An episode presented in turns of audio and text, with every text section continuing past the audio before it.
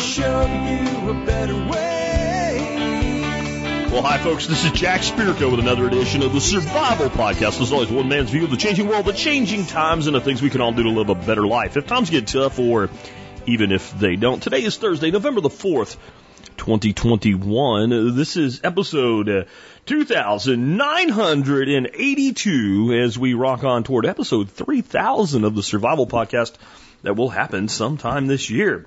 Anyway, uh, today is Thursday, so it is time for an expert council Q and A. Uh, we were gone for a while there with the uh, w- with the trip to Florida. We will be gone again next week, somewhat. Uh, we will have live streaming from the workshop Thursday, Friday, and Saturday, unless something just goes to hell with the technology. We will have that for you. Uh, we'll have a few rewinds Monday, Tuesday, and Wednesday next week. We'll be back to our regular scheduled program all the way up till uh, Christmas vacation. And that means that we have the expert council geared up and ready to go for you. Today we lead off with our Ron Paul Liberty segment. Ron today has answered the question, if you can't steal, why should the government be able to steal, along with some of his crew over there at the Liberty Report? And also asking the question, we feel like the world is falling apart. Is it? Is the world really falling apart? Maybe the world's not falling apart. Maybe the fake world that they've created for you is what's actually crumbling and falling apart. And will there be some punishment, or at least has there been some punishment in Virginia? All of that from Ron and his crew. Uh, you'll hear from Ron, uh, Dan McAdams, and Chris Rossini in that segment. Uh, next, we have Dr. Ken Berry talking about the health impacts of swing shift work. Tim Toolman Cook will be talking about shark bites for copper repairs. What the hell's a shark bite? Well, if you go to me with me to Florida, it's the little trimmings off the shark rolled up and fried non-keto style. Um, but they're actually a pretty cool little implement that you can use to repair copper pipes. And he's also going to talk about drywall screws and automating the process of doing drywall screwing with um, the collated screws and how like the adapters to do that are very affordable today. He even gives you an item uh, that you can get from DeWalt if you have DeWalt drill that you can use to do this. And guess what? It's on sale today. That's kind of cool. John Bush will be doing one Kratom question and two crypto questions in a single segment. Jessica Mills, who we haven't heard from in quite a while, will be answering a question on gearing up on a budget for a multi-day backpack for kid and adult alike. Guys getting his kid into scouts and long distance hiking, like a 10 day hike First overnight hike on 10 days. That'll, uh, that'll put the work into you. Jessica has some great resources for you on that. Uh, John Pugliano will talk about loans. Sideline cash. What the hell's sideline cash? You'll find out. And he even throws a ham radio question in there for you today. And then I will have thoughts on our quote of the day today. Quote of the day today came from Alexander Hamilton. You won't find me frequently quoting politicians, even founder politicians, but occasionally I will. I really agree with this quote, and it's deeper than it seems, I think. Alexander Hamilton once said, A promise must never be broken. Never is a big ass word, isn't it? And if we start thinking about what it means when we make a promise, it, it, it is one of those things where you start to wonder, well, never? Well, maybe. It depends like so many things, and I'll be talking about that. Uh, with that, let's go ahead and dive straight in with uh, lead off by Ron Paul and his crew, uh, Dan McAdams and Chris Rossini, uh, asking a simple question. If, if, if you can't steal, if you can't just take things from other people, why should government be able to? And is that facade beginning to fall away? Are people beginning to see the ethics and the reality of it? Really, there's a big transfer of wealth that uh, we participate in, which is immoral. And uh, in the law points this out so clearly. He said if if you or I can't go out and take our neighbor's stuff because we need it or want it, uh, then the government can't do it either. But it's accepted now probably by 95% of the people. Well, if you're not allowed, if you're not allowed to do it, that's the government's job. Call up the government, call up your lobbyist, call up your, your, your representative, and send him or her to go steal it to re uh, uh distribute distribute to the uh, pro- the uh, the goods and services that you want. And and it's it's that argument of morality. Is this right or wrong? And uh, if you put that in terms that what the government is doing by the redistribution of wealth is morally equivalent to what an individual would do if they walked into your house and stole something because they needed it or wanted it. So uh, in those three areas, but I would say pragmatically we're making progress. I would say philosophically we are too. And I think when people hear the moral issue, they do understand it. Certainly the moral issue should should be readily apparent to most people on the money issue. They understand what counterfeit is. So the counterfeiters have always been put in bad light. And uh, here uh, we are complacent about the government becoming the counterfeiters. And I think people are waking up there. So yes, there are a lot of problems, but I think also that we still have tools in spite of all the shortcomings of the internet. There's still ways to spread a message. And believe me, an idea whose time has come cannot be stopped by the bureaucrats and, and the armies that want to police and tell us everything to do. So that we're on the side of promoting this cause of liberty, and hopefully, the, so many of you who have joined us before will continue our effort to promote peace and prosperity. Well, you know, Dr. Paul. Uh, I'm, as you know, I'm a, I'm a non-voter. I'm, I'm, not into the whole thing. I probably would have voted in Virginia had I still been there.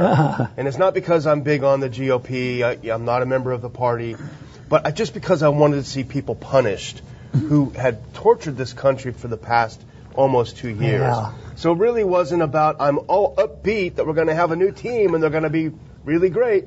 No, it was I want to see the bad guys punished, and it looks like they may be punished now. Yeah, I, I imagine um, Nancy Pelosi probably had a restless night last night. Well, she may have had a couple of tipples, so she may.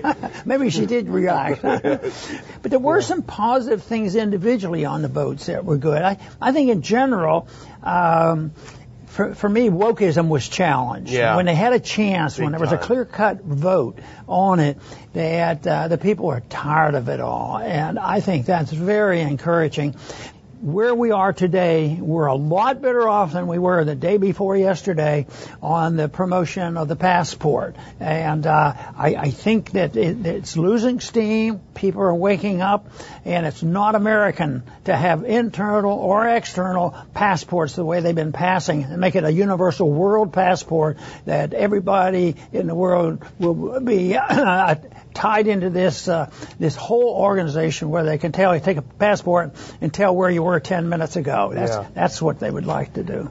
And let's look at this next clip because this is a debate that happened between McAuliffe and Youngkin.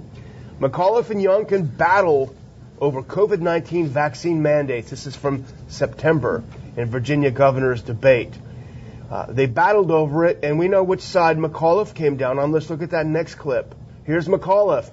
Terry McAuliffe calls for vaccine mandate to, quote, make life difficult, end quote, for the unvaccinated. That was back in August 23. Well, the unvaccinated and a lot of the vaccinated had the final say. They said, no, Terry.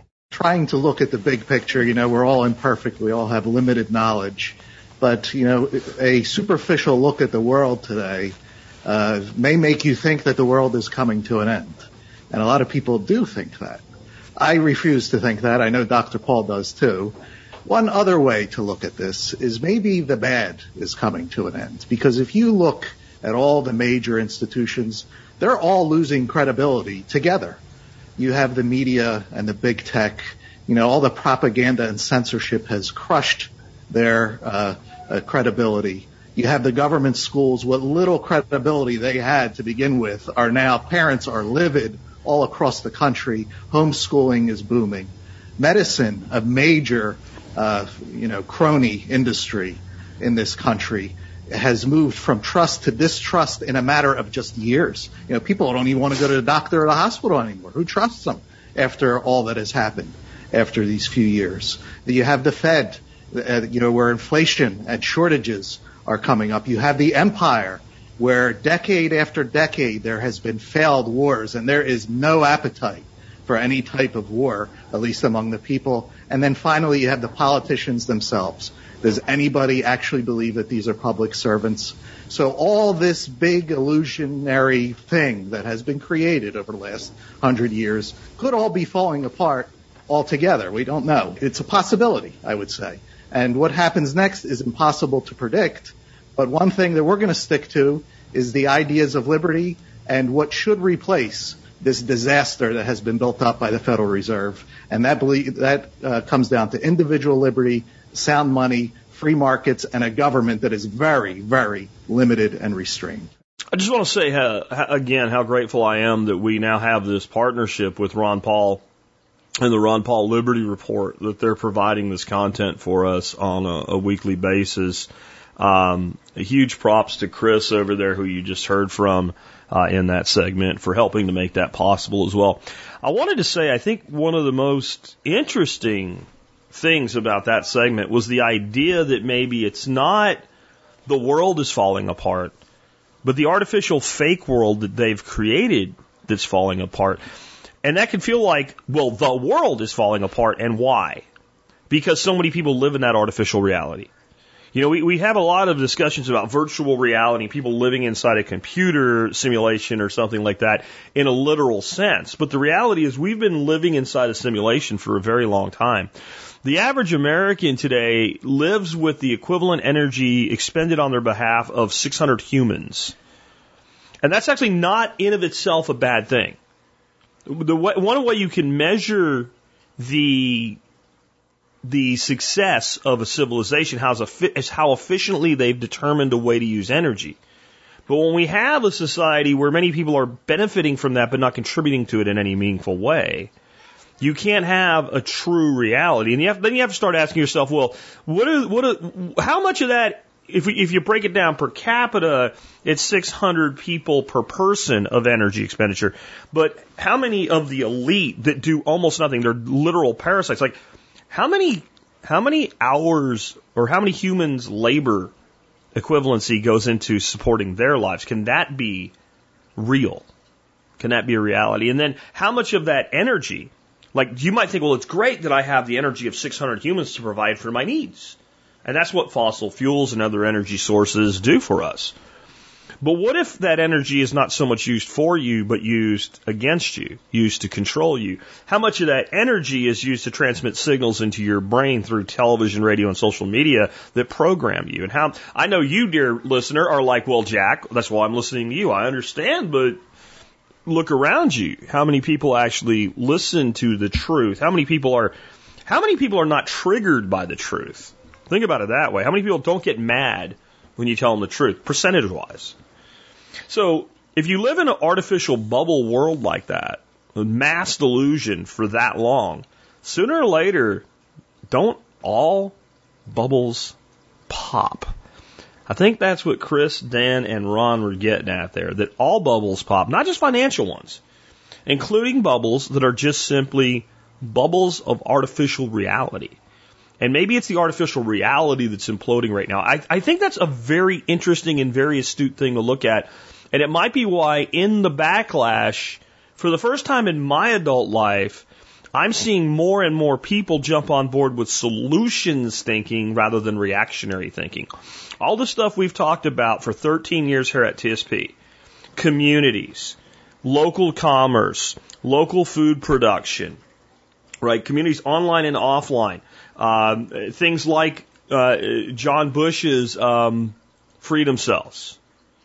Like, there's more going on with this than I've ever seen in history. In fact, you know, like a little bit later, you're going to hear from John Bush, and I'll, I'll, mention something he's got going on. But he's got 15,000 people registered for a seminar, for a seminar on uh, that's called Exit and Build, on getting out of the, this system and going somewhere and building our own realities.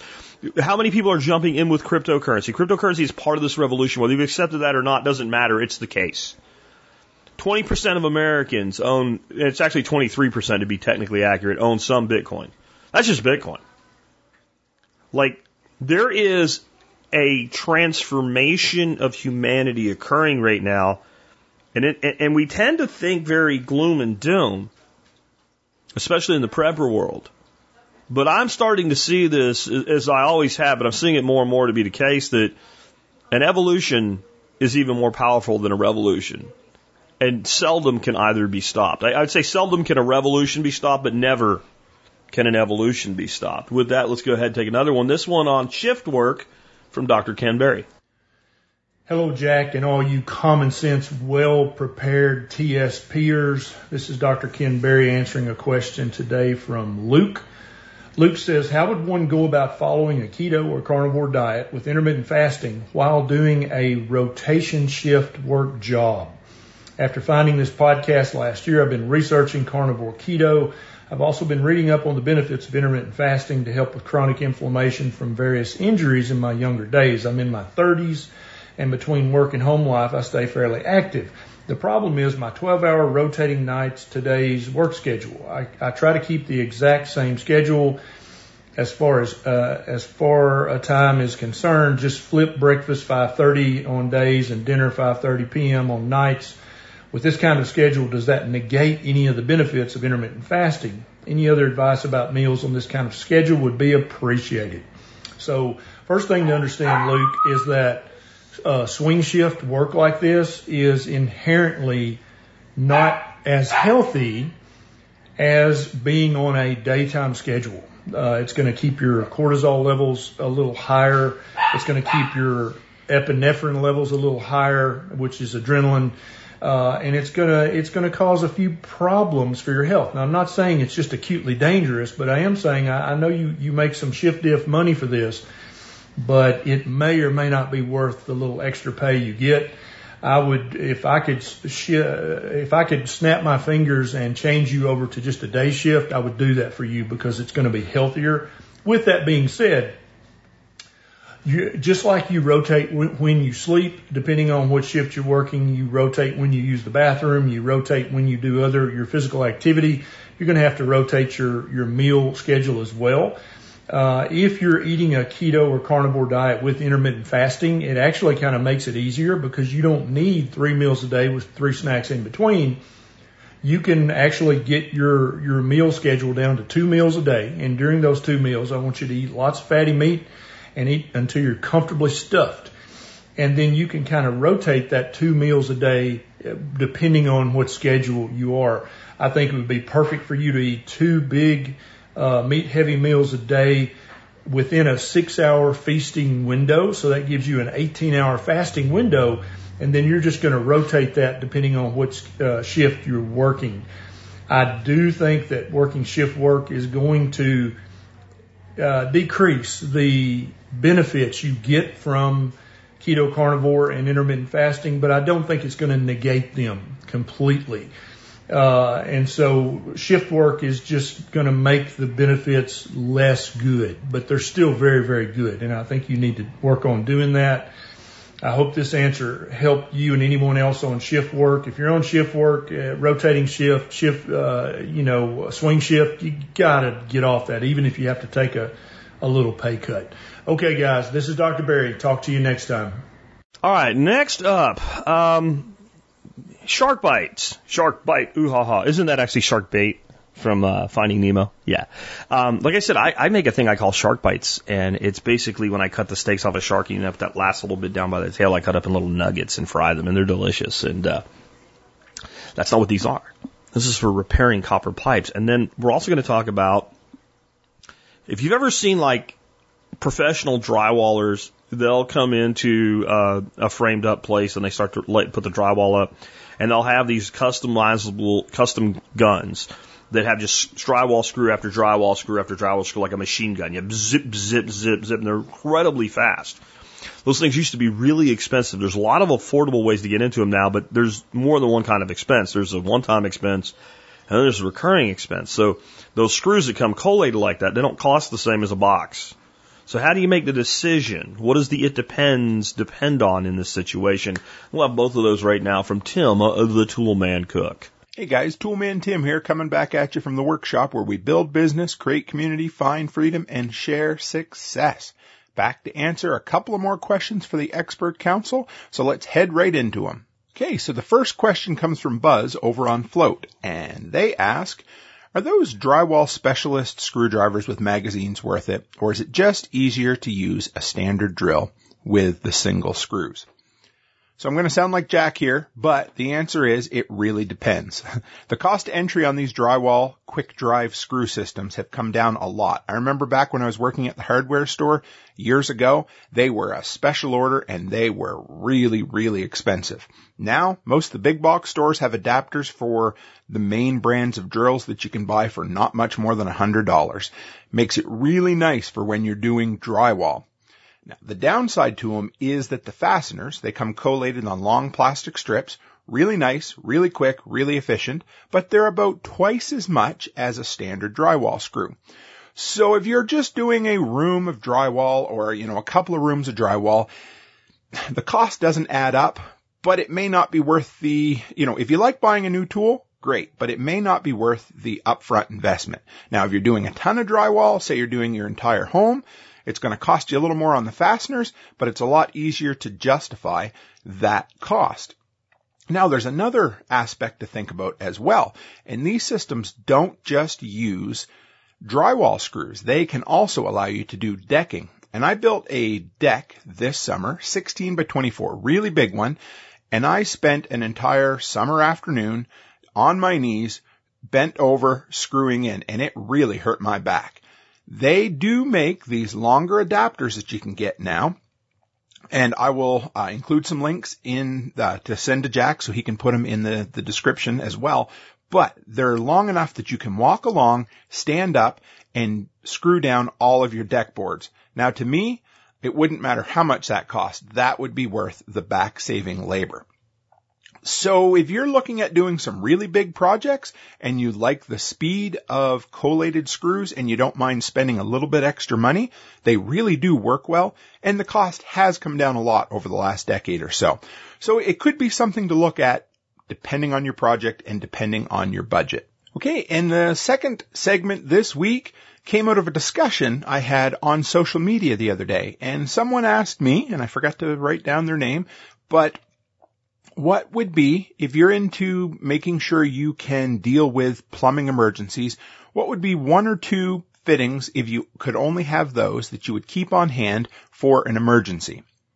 Well, I gotta say, first off, the most common leak I ever have to deal with tends to be pinhole leaks in copper. If you have water that tends to, you know, eat its way through copper over a long period of time, it always seems to happen either on an, a weekend or an evening or an evening weekend that a customer calls you in a panic because they have a pinhole leak in copper. And there is nothing more expensive than calling out a plumber on a weekend or an evening. So if you can have a few fittings on hand and be comfortable enough to deal with some of these plumbing emergencies, it can save you a lot of money and it can help you be just a little bit more self-sufficient. And I gotta say, I've never been comfortable with really trying to solder copper pipe. So I was really happy when some of these uh, quick application fittings came out and the ones that I love and seem to be the industry standard now, and I know Jack likes them too, are SharkBite fittings. You know, years ago, again, when I worked at the hardware store, they used to have these cheap plastic ones. They ended up getting taken off the market because they weren't reliable. And I think that maybe hurt, you know, the public's perception of some of these other ones. But these SharkBite fittings are incredible. And if you could only have a couple on hand, I always used to say, a coupling in half inch and three quarters if you have those types of pipe. If you have both half inch and three quarter copper, keep a coupling of both. And someone else mentioned, why not just keep a valve? Because they do exactly what a coupling does, but you can also use them as a shutoff. And that's a really good idea. They're a little more money, but if you have a pinhole leak and you have a hacksaw, you just turn your water off, cut about a two inch section out of the pipe where the pinhole leak is in, and then just snap that SharkBite fitting into place and you are done. It's a permanent fix. You don't have to call your plumber at that point. You've saved yourself a lot of money and they work. The fittings are completely reusable as well, so get yourself a couple of those little plastic U-clips that are about a buck a piece so that you can remove them if you ever have any trouble. And one of the best things about the SharkBite fittings is they work with copper, they work with PEX plastic pipe, and they work with CPVC plastic pipe as well. So if you need to make a connection from copper and you want to continue on using PEX plastic pipe, just snap on a SharkBite fitting and keep going. Another thing that's really nice to have in a really bad emergency with shark bites are the snap-on caps. So if you have something you can't repair at the time and you can just cut it off and put a cap on there, it may allow you to use the rest of the segments of your house with water while that's shut off. And I had an old plumber buddy who used to actually use those valves. He'd go into some of the older houses that had a three quarter inch copper feeding the whole house. And when they were originally plumbed, they didn't have a shut off. And so he had no way of shutting off the water or it was a lot more difficult. So he would just cut through the line, let the water gush, have the valve open, snap it into place, and then turn the valve off, and he was done. So if you guys are looking for a simple, anyone can use it, effective solution for plumbing problems, look at the SharkBite fittings. Okay guys, that's it for me this week. If you want to find out more about what I'm up to, the quickest way to do it is to run by toolmantim.co. That's toolmantim.co. I got a monthly newsletter. You guys know I got a weekly podcast coming out. Find all my social links. I'm on Flote, MeWe, and all the other ones. And of course, drop by the live stream Talking Tools every Sunday night 7 Mountain Time, 9 Eastern Time. We always have a great time. We're building a cool community. I'd love to see you drop by. And as always, guys, stay happy, stay healthy, and have a great week. And I do have um, both of the items that Tim mentioned in the show notes for you. What I've started doing on the expert council shows is you'll have my regular resource links uh, available to you if you check them out down there. And then between those and the list of all the expert council members on these shows, you'll see uh, a link heading that is council members and content specific links for today. And uh, you'll see Tim's uh, screw adapter uh, for DeWalt and the SharkBite copper repair fittings uh, there as well. Uh, I'll also point out, just as a cool thing, it turns out that if you're a DeWalt person and you want that screw adapter because it makes sense for you, it's on sale for 20 bucks off today. And there's another DeWalt item on sale today, but you'll hear about that in the item of the day. With that, let us move on. And now we're going to hear from John Bush, somebody else we haven't hear, heard from in quite a while. He's been incredibly busy. Um, he's got a Kratom question and a couple crypto questions coming for you right now. What's up, TSP listeners? John Bush here to answer a expert council question on Kratom. The question is, how does kratom quality suffer with age, opened and sealed? I have some kratom I ordered from John Bush about a year ago. Some has been opened and some is still sealed. How does quality drop over time, whether opened or sealed? Okay, so uh, before I answer the question, for those not familiar with kratom, it is a member of the coffee family. It's made from the powderized leaves of the kratom evergreen tree. It's been used for hundreds and hundreds of years in Southeast Asia as a folk remedy for energy, focus, uh, stamina when working out in the fields. And it was also used to help people overcome opium addiction. It's been popularized in the West in the past 10 to 20 years, and it most definitely exploded in popularity when the DEA tried to ban it here in the U.S. back in 2016. There's a few different varieties. The red types are really good for pain, relaxation. A lot of people take them instead of prescription pain medicine to help with sleep as well. Uh, the white varieties on the opposite side of the spectrum are good for energy, focus. Uh, they're a good social lubricant instead of drinking. Many people use kratom instead of drinking. My fiance included. She hasn't drank in almost two years, and kratom played a big role in that. She also quit taking Adderall as well, which is great. Uh, so that's the white variety. It's good for going out, uplifting, focus, motivation. The green varieties are kind of in the middle. They are good for focus, motivation, taking the edge off, I like to say. They're like the white varieties, but a little stronger and they come with some mild euphoria. So that's what Kratom is all about. A lot of people find a lot of benefit from it. Now back to the question. So, at the end of the day, Kratom lasts a pretty good while. Now, of course, fresh kratom is definitely going to have greater potency than kratom that's year, two, three years old.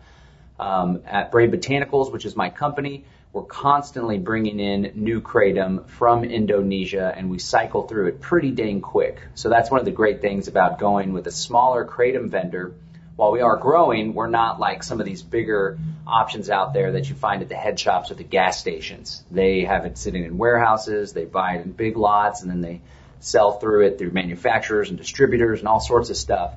So our stuff, when you get it, is fresh. Now, ideally, if you have some kratom stored or saved or you're not using it all at the same time, you keep the bag sealed.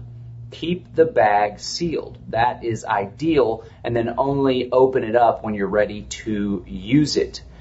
If you are going to be storing kratom, the big factors are to keep moisture out of it. Some people recommend putting it in your freezer, which may be fine on like a short term or maybe like your daily personal stash. But there can be moisture that develops and condensation that develops in the freezer, so I wouldn't advise that for the long term storage. Uh, so you want to avoid moisture. You want to avoid heat, right? So, and you want to avoid light, so don't put it in front of a window. Uh, if you have a home that's uh, get you know, turn the air conditioner off perhaps, and the temperature really gets up there, then you're going to put it in a cool place. That's also a dark place. Cool and dark, you know, like they go hand in hand. So perhaps in the back of a pantry, or underneath a bed, or in your closet, right? And uh, if you can, try to avoid oxygen. So keep it in the sealed bag, like I said before or you can put it in a mason jar, or if you have your own vacuum sealer, that will help as well. And, you know, to be honest, it lasts a pretty good long while. Like I said, it's going to be more potent the fresher that it is. But I do have some clients that are doing their preps and they want to include kratom. They don't want to run out of kratom. A lot of people rely on it uh, for a higher quality of life that deal with chronic pain and stress and anxiety and such. And so they are storing it in some uh, five gallon buckets, actually. So uh, make sure that you have that sealed as best as possible. And again, you would want to keep that out of the light. But to answer the question uh, specifically, if it's sealed, it's going to last quite a bit longer than if it's opened. Uh, if it's opened, then that's probably what you would want to cycle through. But honestly, if it's only a year old, it's still going to work just fine for you.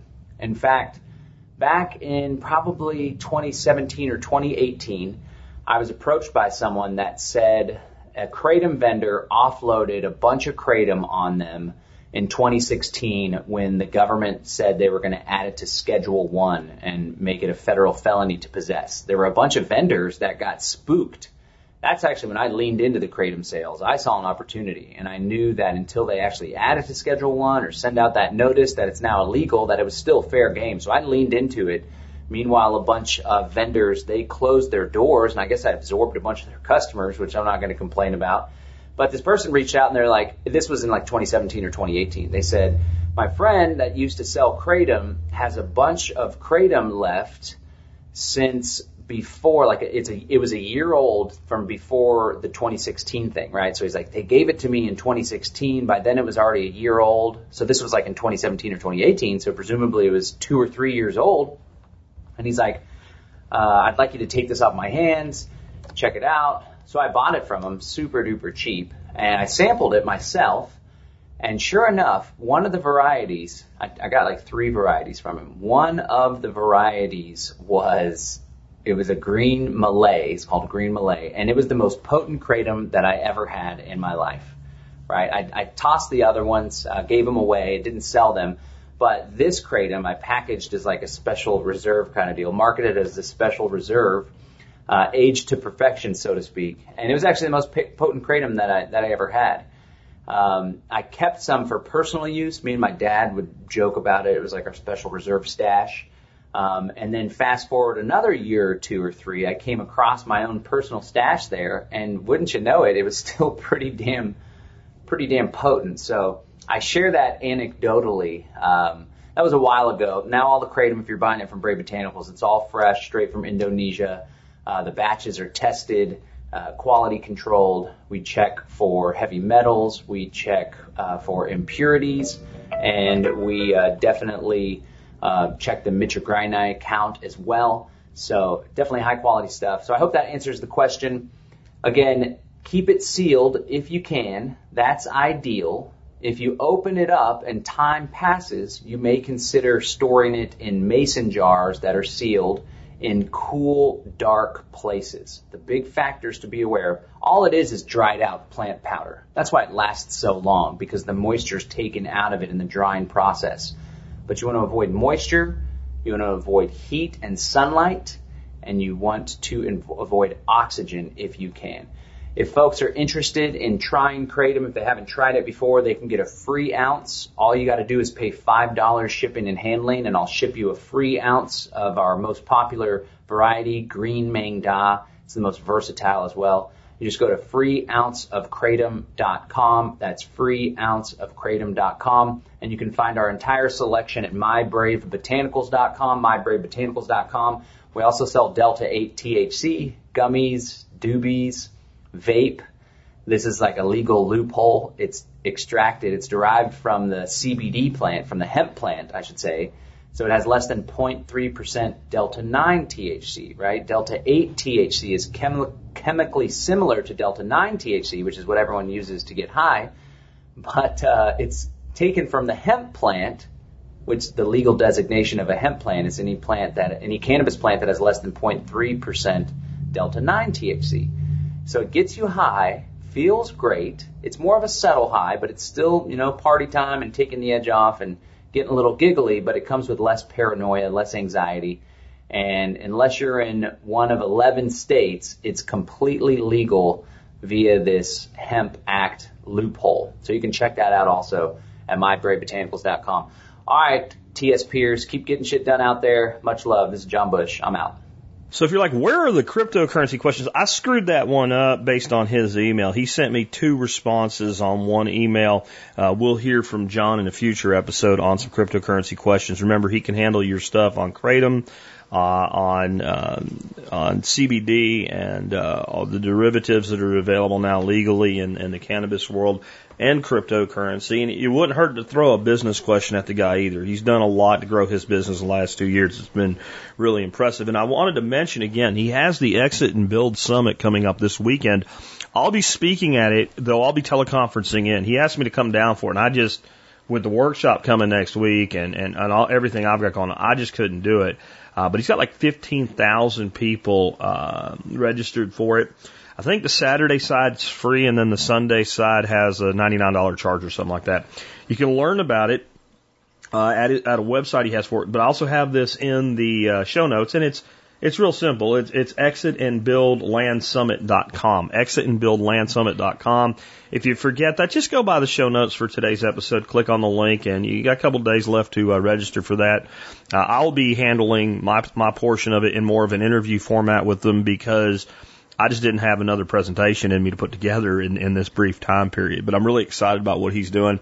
And again, we'll hear from John on cryptocurrency on the next Expert Council episode. Right now, we are going to hear from Jessica Mills on gearing up for backpacking on a budget for father and son going on their first multi-day hike. And they're going from zero to 10 days. So Jessica help these guys out. Hey y'all, Jessica Dixie Mills here from Homemade Wanderlust over in YouTube land to answer a question for Ryan today. Ryan says, I am planning to go with my son to hike at the Philmont Scout Ranch next year and I'm looking for recommendations for hiking packs for the two of us. Details. My son is 13, about 5'8 and approximately 80 pounds. I am 6'2 and around 200 pounds. We have never hiked long distances before, but the scout troop is planning on a 10 day hike. I'm wanting to find a solid pack that we will be able to use in the future, but don't want to break the bank either. Thank you for your inspiration. Well, Ryan, thank you for the question and also for being an awesome dad and getting your son involved in scouting and the outdoors. And because I'm biased, especially with long distance backpacking. I'm really excited for y'all. Everybody that I've known involved in scouting that's been to Philmont has absolutely loved it and sang it praises. So Congrats to y'all for your upcoming trip. Now, as far as the pack thing goes, I won't really make a recommendation specifically based on your hats and weights, but that is good information to have. And you'll probably, if you order your packs online, you'll need to do some different measurements, but each brand of pack will give you their specific way to measure yourself if you're going to order a pack online and I might be getting a little bit ahead of myself because really what I'm going to suggest to you is if you have an REI, especially an REI, nearby or within driving distance, I recommend going there and letting them size you up. Now, any outdoors store in your area can probably size you up and, and recommend a pack to fit y'all's bodies the best. But what I love about REI for beginners is they have an amazing return policy. You have up to a year, and that's even after you use the item. So technically you could get a pack, use it for 364 days, and REI would take it back if you say, mm, I don't really like this. Now I'm not suggesting that you abuse the system, but if you end up shelling out some money for packs that y'all can use long term, then if you don't like the pack after you take it out there on this trip, you at least aren't stuck with it. So that is one recommendation and probably my top recommendation. Now, the packs they have there for what you're going to need, I mean, they're still going to be probably close to the $200 range a piece. They may have some that are on sale or something like that, and they may have some REI brand stuff that's, you know, a little under $200, but for a decent pack that's going to last you and is going to fit well and, and ride well with all of your gear in it, you're looking to spend probably anywhere from close to $200 up to $300. Now, you don't have to do this. You can certainly go on Facebook. There are some flea markets, virtual flea markets, if you will. There's one group that has over 100,000 members.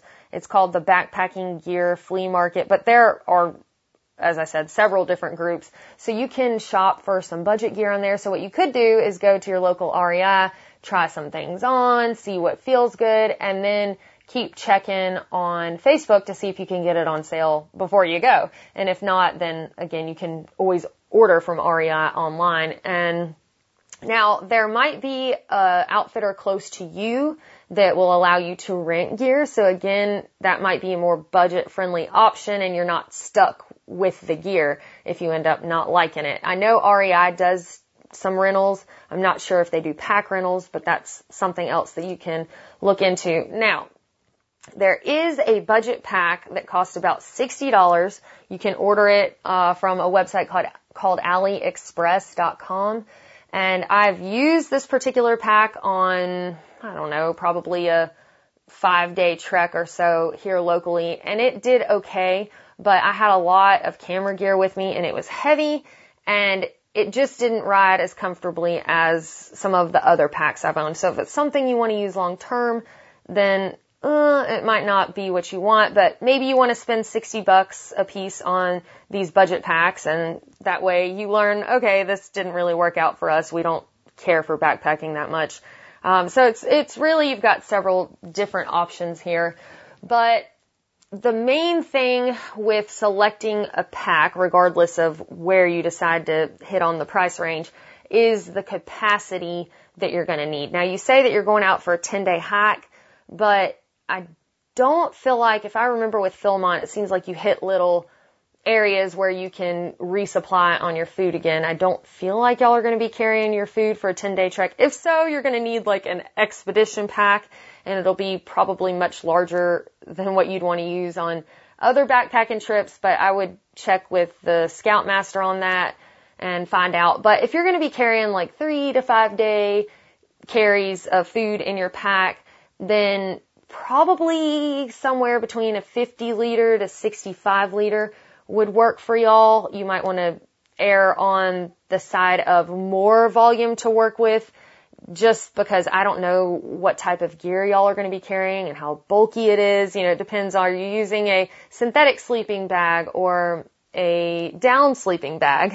Uh, because synthetic definitely takes up a lot more space than a down sleeping bag. So there are a lot of things to consider. But again, with your local outfitter or with REI, you can take all of your gear with you and they will let you pack your stuff into the pack and make sure it's going to fit in there well and they can probably offer you some tips on that. I also have videos on how to pack your pack. Um, so anyway, I hope that this helps a little bit. Sometimes backpacking information can be, you know, like trying to drink from a fire hose when, when you're, uh, checking into everything. So I know it can be a little bit overwhelming, but one little bite at a time and you'll get it figured out. If you have any more questions as y'all are preparing, please feel free to get those to Jack and I'll be happy to get back on here and answer them for you. But I'm going to send him a video where I use that budget pack I was talking about so you can check it out. And then I'll also send a couple of videos on how I pack my pack. So maybe that'll help y'all as you're preparing. And of course, I'm sure the scout troop will be happy to help y'all with that too. But good luck to y'all and I hope everything goes well. If any of y'all out there other than Ryan has questions about backpacking, YouTubing, etc., I am happy to answer those. All right, y'all. See you later. So I've got the two videos by Jessica in the show notes. Again, it's under the section that says council member and content specific links for today uh, on uh, on on getting gear and on exactly how she does her packs. And I, I'm I'm sorry, I know that she was reading uh, the, the the letter of the person asking the question, but when I heard her say, "I am six two and 200 pounds," and just knowing her, I had to laugh because it sounded like she was saying that about herself.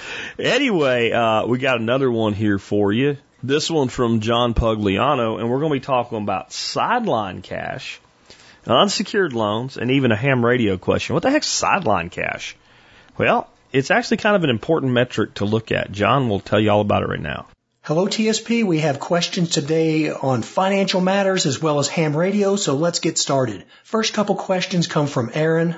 He wants to know what resources I use to measure investor money that's sitting on the sidelines, and specifically to a comment that I made a couple weeks ago he wanted to know what reference I used when I talked about September being the fourth largest inflow of money into the stock market.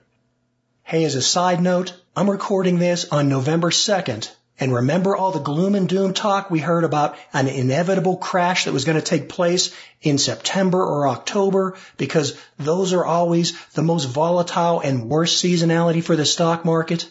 Well, it didn't happen, did it? We got a little bit of a pullback, maybe about 5% in September, and right now, all the major indices are either at or super close to an all-time record high.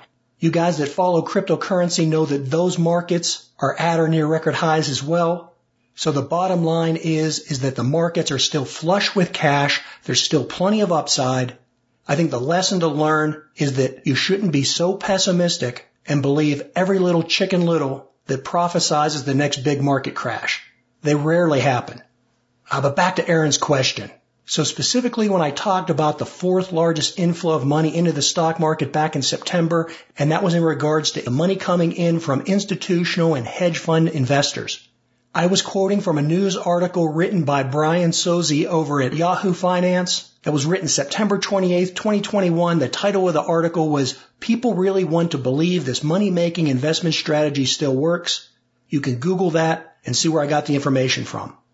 Now, as far as how I track things like that, I really don't. What I specifically do is I usually draw my information like that from reports that are written by the big money center banks or money managers. And as it relates specifically to money coming into the market by institutional investors, I like to rely on Bank of America. I found over the years that their information on that particular area is very reliable and it's easily accessible in the reports that they put out. And even if you don't subscribe to their specific reports, they're widely quoted in the press. Now, one big caution on this, and I want to emphasize here that I don't use money sitting on the sidelines as a trigger for whether I'm going to make a trade or not. I simply rely on it as anecdotal type data to give me a feel for general investor sentiment. The other thing about money flows, you have to understand the difference between consumer type money and institutional money. A lot of times in the media, when they talk about money sitting on the sidelines, they're talking about money that's in savings accounts and checking accounts. Well, that's retail money. That's not money that's really necessarily correlated in any way to what's going on with the stock market. And metrics like that are best used to kind of gauge consumer spending and what may be happening in consumer discretionary markets. But if you're specifically looking at the stock market, then as far as money sitting on the sidelines, then in most cases, that's really just a measurement of how much cash is sitting in money market funds. And a good place to track that is by looking at the Lipper index funds. The reason that money market funds are a good gauge of how much investor money is sitting on the sidelines is because generally as a professional investor, they're broadly speaking investing in two asset classes. They're either investing in securities, such as individual stocks in the stock market, or they're investing in debt instruments like government or corporate bonds. And so institutional money is always primarily flowing between those two buckets.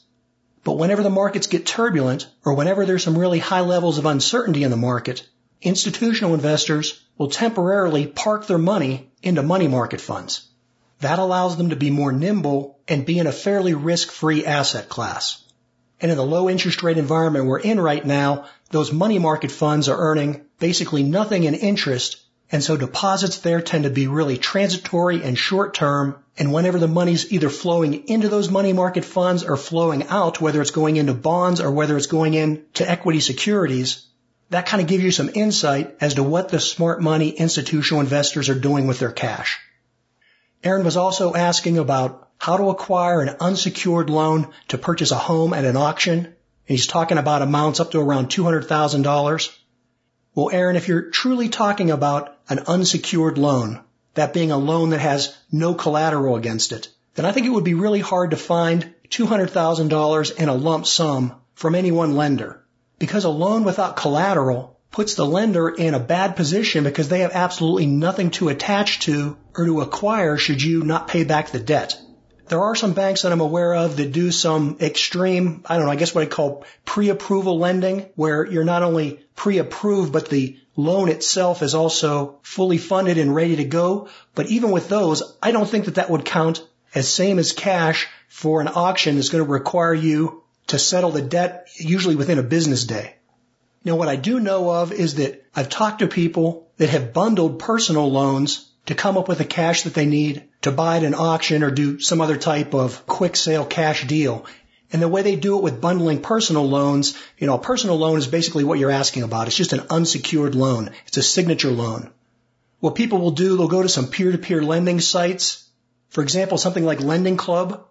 But those sites are not going to issue you more than probably a couple ten thousand dollars. I think Lending Club itself has a personal loan limit of only forty thousand dollars. So what people will do, they'll just bundle all those sources. You know, they'll get $20,000 from a peer-to-peer site, and then they'll get five or ten or more thousand dollars from as many credit cards as they can. They'll bundle all that cash together just before the auction, and then they'll purchase the home that way. And then once they physically own the home, they'll get some type of a conventional mortgage on it or an equity line of credit, and they'll use that money to pay off or pay down the personal loans that they bundle together. Personally, I would never do anything like that. I think it's way too big of a credit risk. But again, I've met people that have done it and they seem to be successful at it. I'm running out of time here. Quickly, let me answer some ham radio questions. Zane and Mike have both asked about high frequency radios. I'll give you my opinion about which two radios I like the best, but before I even address that, let me just say this. Ham radio gear that's manufactured by a high quality manufacturer, usually a company in Japan, like Yaesu or ICOM, their equipment is top notch. And even if you're buying a radio that was made, you know, 25 years ago, because it's all solid state and because the equipment is generally so reliable, just about any modern radio you buy, you know, that's been made in the last 25 years or so, or even longer, is probably going to be a good radio. It all just depends on specifically what you're looking for and what you want to do. If you want to do the newer digital modes, or if you want touch screens or software defined controls, then obviously with that you're going to have to go with a newer radio. But I just bring up the fact about used equipment because it's readily available in the ham radio community and you can usually get some really good bang for your buck if you buy something used. Now as far as my favorite high frequency radios, the two that I own that I really like are the ICOM 7300 and the Yaesu FT891. The 7300 is software defined, it has a touch screen, it has most of the new bells and whistles that you would want. It's primarily designed for base operation use, but plenty of people do take it out into the field. You can find them for new on sale for around $1,000. The model's been out for a long time now. It's well tested. I still think that for the money, it's the best modern radio that's currently on the market. Now the other radio I have is for mobile use. That's the FT891. It's a great little radio. It's packed and full of features. The limitations on it are that, you know, because of its size and its form factor, it doesn't have a touch screen and all the menus and features are accessed and controlled by push buttons. It can be cumbersome, but it's a fantastic radio, both on transmitting and receiving. And for as small of a package as it is, I think it's definitely worth the money. And they retail new for, I don't know, around $600, $650, something like that. Always look for a sale, especially look for manufacturer's rebates and avoid shopping for ham radio equipment on places like Amazon and instead stick to dedicated amateur radio retailers like DX Engineering and Ham Radio Outlet. I found that those retailers not only consistently have better prices, but they back everything up with really good service and support. Hey, finally, as to power supplies, don't buy a cheap one. To run high frequency at full power, 100 watts, you're going to need a power supply that's at least 20 amps. I don't really have a preference with power supplies. Some people like the older, larger, and heavier linear power supplies. Other people use the smaller, lighter weight switching power supplies. It's really just a preference thing. If you do go with the switching power supply, make sure that it is specifically used and recommended for high frequency radio. Otherwise, you could get a lot of noise and static bleeding over from the switching power supply. Well, hey, as always, thanks for your questions. This is John Pugliano from Investable Wealth and the Wealth Studying Podcast. All right, good stuff from John. And I, I will just say that I, I still think some real pain is coming for the market. I, I don't know when, but we can't have all the problems we do without eventually it hitting bottom lines. Um, there's been a lot of profit taking, and I'm not talking about traders taking profit on trades. I'm talking about profit taking by corporations as small business has been crushed underfoot like like so many little ants uh, by big government and big industry during the COVID pandemic. Um, I should say the COVID's pandemic. Um, and that's worked out really well for them, and it's why the market's done so well. And the market has been just pumped with liquidity and bailouts in, in various forms over and over and over throughout this entire time. Well, the Fed's going to start waning that, um, and that's not bad as long as we get something done about these disruptions in, in, in items. Here's where I'm thinking about this. So recently, I leased a Toyota truck for two years. I did a one time lease payment, made a hell of a deal, got Toyota to just drop their pants straight to their ankles by doing that. However, it wasn't as easy as it usually would have been because of limited inventory that they actually have. When I went and met this uh, gentleman, and I've, I've leased from this guy three times now, uh, long time guy that's been there. This is the kind of guy you want to deal with when you're making deals on vehicles, the guy that's been there for 20 years, you know. And, uh, I looked at the showroom floor and there wasn't a car on the showroom floor. The showroom floor was bare and the lot was pretty empty of cars. But there were a lot of people doing a lot of paperwork inside the showroom. And I said, if every one of these people buys a car today, you don't even have any inventory left. He said, they're buying cars that we know are coming in, you know, in the next week or two. They're pre-buying them before they get here. And I said, wow, that must be really good. He says, it's terrible. And I said, well, what do you mean? He goes, I can't sell as many cars as I need to sell because I don't have enough cars to sell. Okay, that's Toyota vehicles. And, and, and one thing we need to understand when you hear Toyota, you think Japan. Well, Toyotas are mostly built in the United States. Now, a lot of pieces, components, and parts and chips come from overseas. But the manufacturing's being done, like my truck that I'm leasing, I think it was built in, I think it was built in Tennessee, actually. I'm not sure now, but it's it's it's Tennessee or Louisiana or something like that. And that's trucks.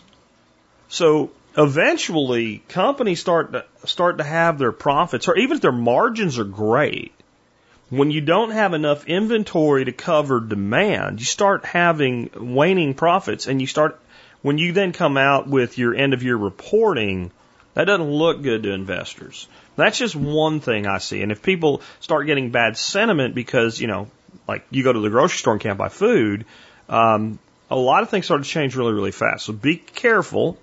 Uh, we could sail along for another year or two with a market artificially inflated and continuing to go up. Um, you're definitely better off in equities than cash, but be careful.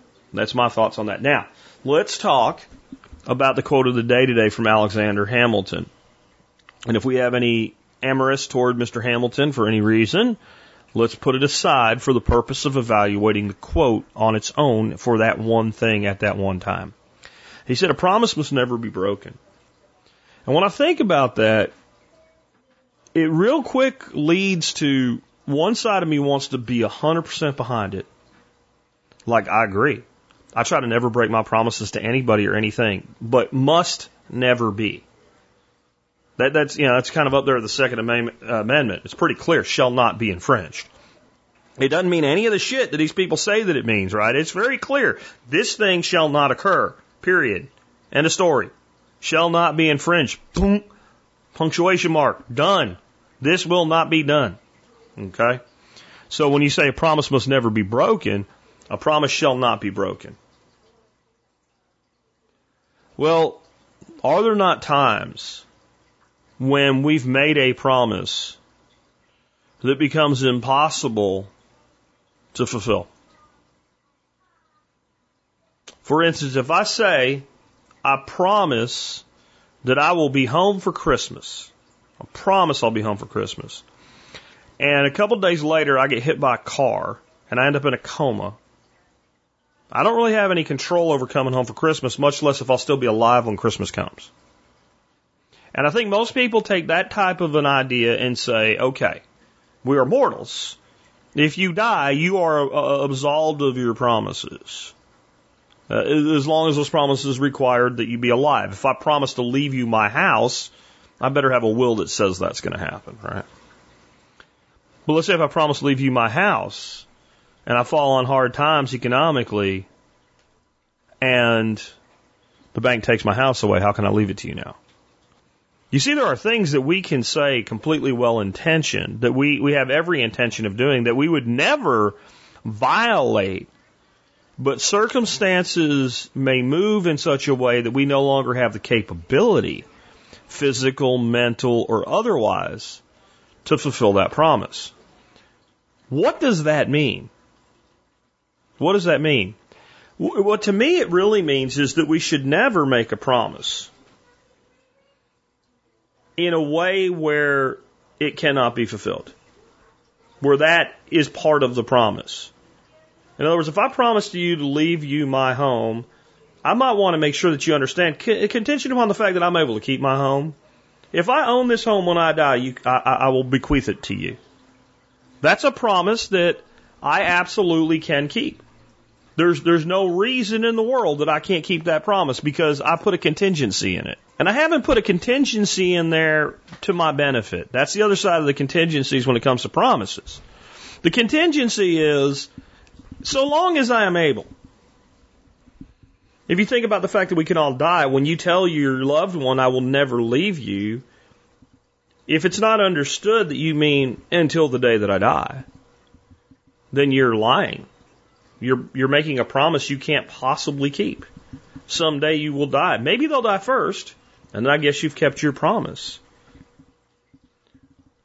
There's another side to this lesson, though. I guess maybe there's multiple sides. One is that we should infer that as the person receiving the promise. If your uncle promises to leave his money to you, but he loses his money, you should not be angry with him when he dies. We should be, you know, logical that way. But with that understanding, with those contingencies laid out,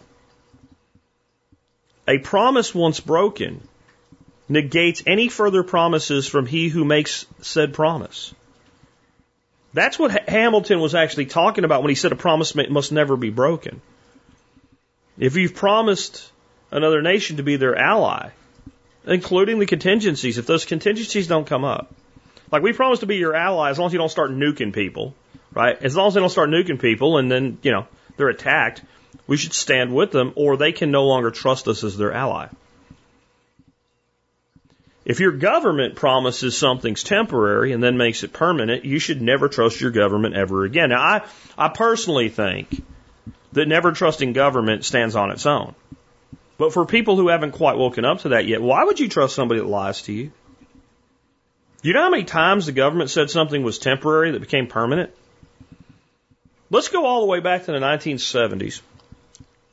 President Nixon does what is referred to as closing the gold window. So we all know that we came off a 100% gold standard under FDR, and they took away the right of people to own gold, and they falsely set uh, the equivalency of the dollar to gold, and then they falsely locked that equivalency for time. By the 1970s, that was becoming unsustainable, and uh, nations, but particularly France, began to rebel against the U.S.'s dominance and began to cash in all their dollars for gold. And in response to this, President of the United States, Richard Nixon at the time, came out and said that we were going to come off the gold standards. What most people don't know is if you go listen to the actual announcement by President Nixon, he said temporarily. He said temporarily. He said it would be temporary that we would stop doing this because we were dealing with a hostile actor that was supposed to be an ally. So we had to do this for a time. And we turned around and made a deal with the Arabs that created the petrodollar and never went back and we lied. Now, I could come up with a whole bunch more times that your government told you something was temporary prior to the 1970s. And I bet you can come up with a whole bunch of times since, well, 2019, the government told you something was temporary and ended up being permanent. So how can you trust anything? How can you trust anything that you are told by government? I saw a meme today and I really liked it. I almost made it the image for today's podcast feed. There's a couple little kids sitting at a desk and mommy's up at a chalkboard writing and they're all happy and learning. I said, first day of homeschool. And what mom wrote on the chalkboard was, everything the state says is a lie. And everything that it has, it has stolen. And there are people that would say that's an extremist view. That's not true. Not everything it says is a lie. It is. Everything it says is a lie. Even when the thing itself individually would be true. How can that be true? Like the President of the United States came out and told you the sky is blue. The reason it's a lie, even when it's true when the state says it, is the state saying it with the perception of authority. The sky is blue, being told to you by the state, is an assertion that it is blue because the state says so. So even when they're speaking technically the truth, they're still lying because their authority does not, is not required for the truth to be true. The truth is true.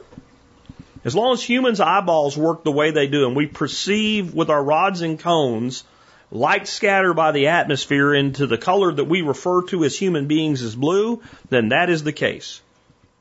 As long as the word and the concept of blue has existed for humans, the sky has been blue during the day for humans, unless it's clouded over or something like that. We don't need a state to tell us that. But you'll find that the majority of the statements the state makes tend to be, in one way or another, contrary to what your eyes, your ears, and your heart, and by your heart in this case, I mean your internal moral ethics as a human. The moral code that is written to you is, I believe, part of the code of creation of humanity. It's counter to it. And it is, in fact, not only a lie because they are perceived as an authority that is not legitimate, but it is a lie because it is an untruth. It is a lie in the conventional sense.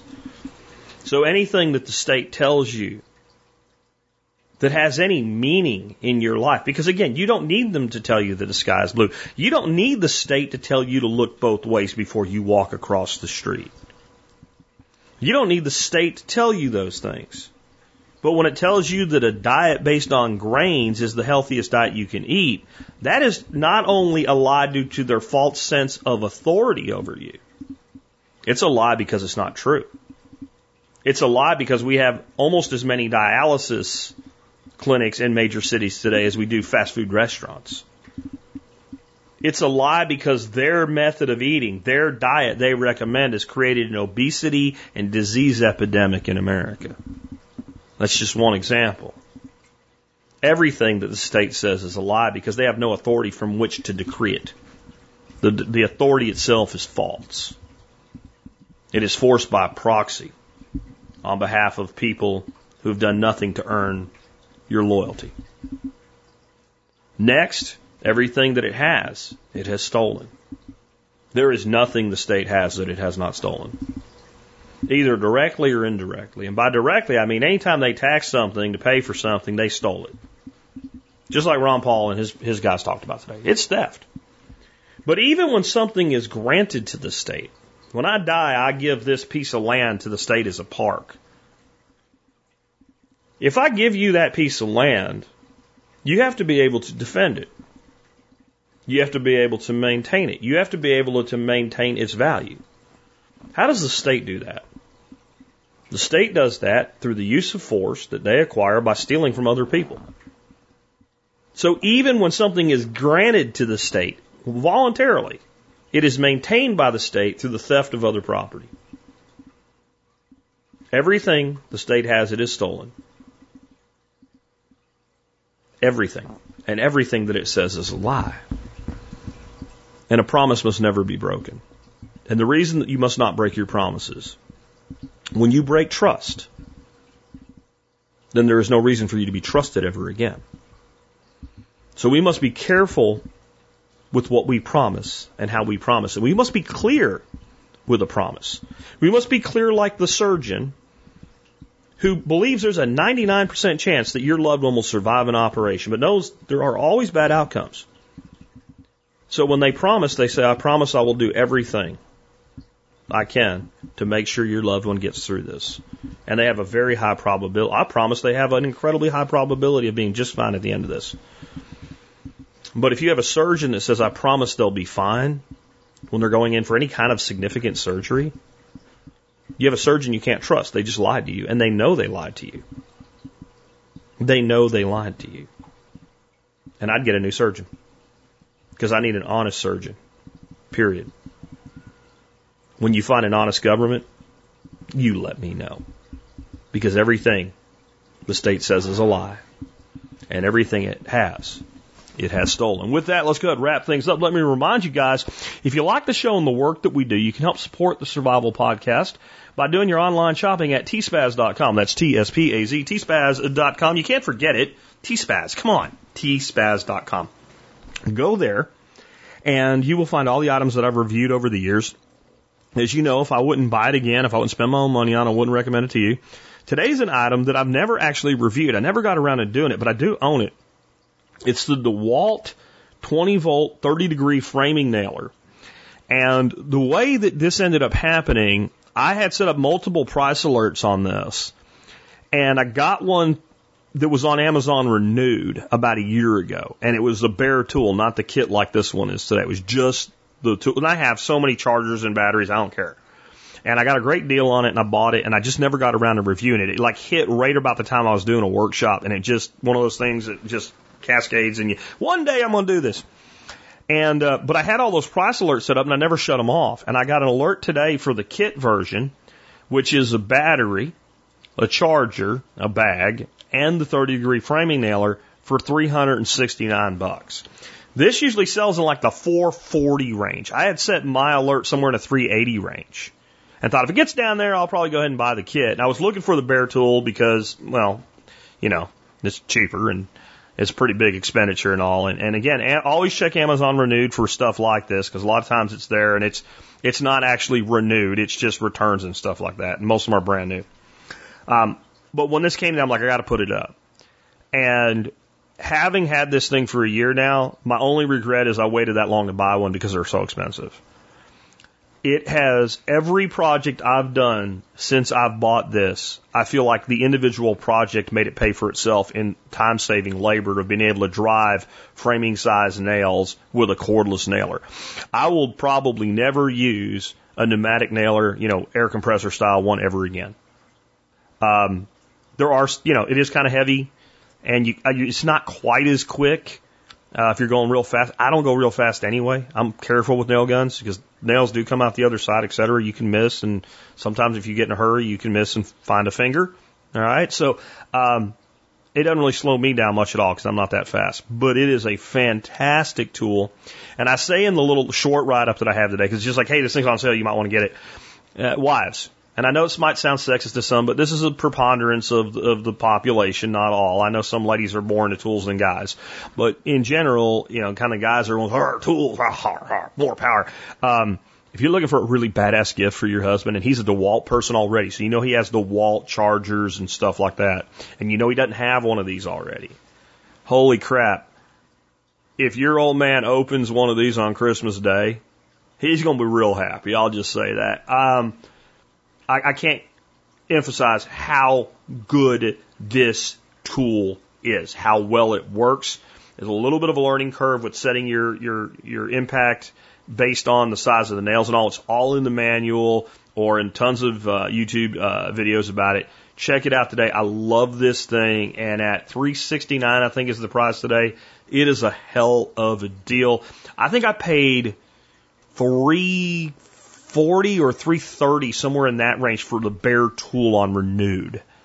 And so this is uh, 369 for the tool and the charger uh, and the battery. And batteries are expensive, guys. And you know, chargers 35, 40 bucks. So anyway, there you go. And you can always help us out by doing your online shopping at tspaz.com. With that, let's go ahead and wrap up. Again, we are just going to play the full version of The Revolution is You today. Uh, I think I will start having music again for you uh, after the workshop, and uh, we'll be going back to our musical programming by uh, community member John Adam after the first of the year. With that, let's uh, wrap up. You guys have a great day. It's been Jack Spirko with another edition of the Survival Podcast. You pull yourself up, they keep bringing you down. Are they gonna bail you out just run you around? They said you should have a house the American way. A dollar down, a dollar a month, and you'll never have to pay.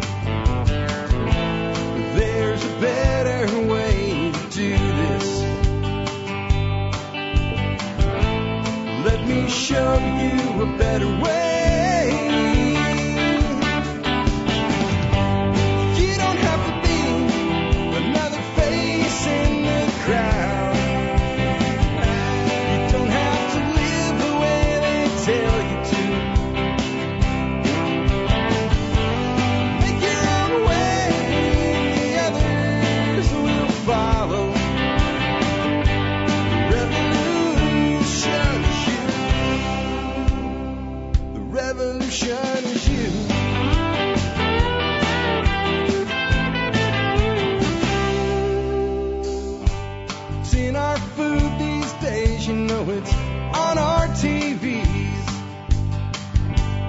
Sometimes we forget we are what we eat.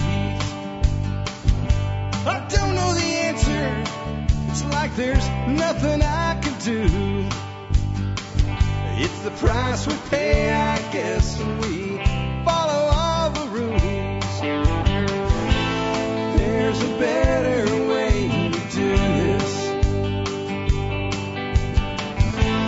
Let me show you a better way.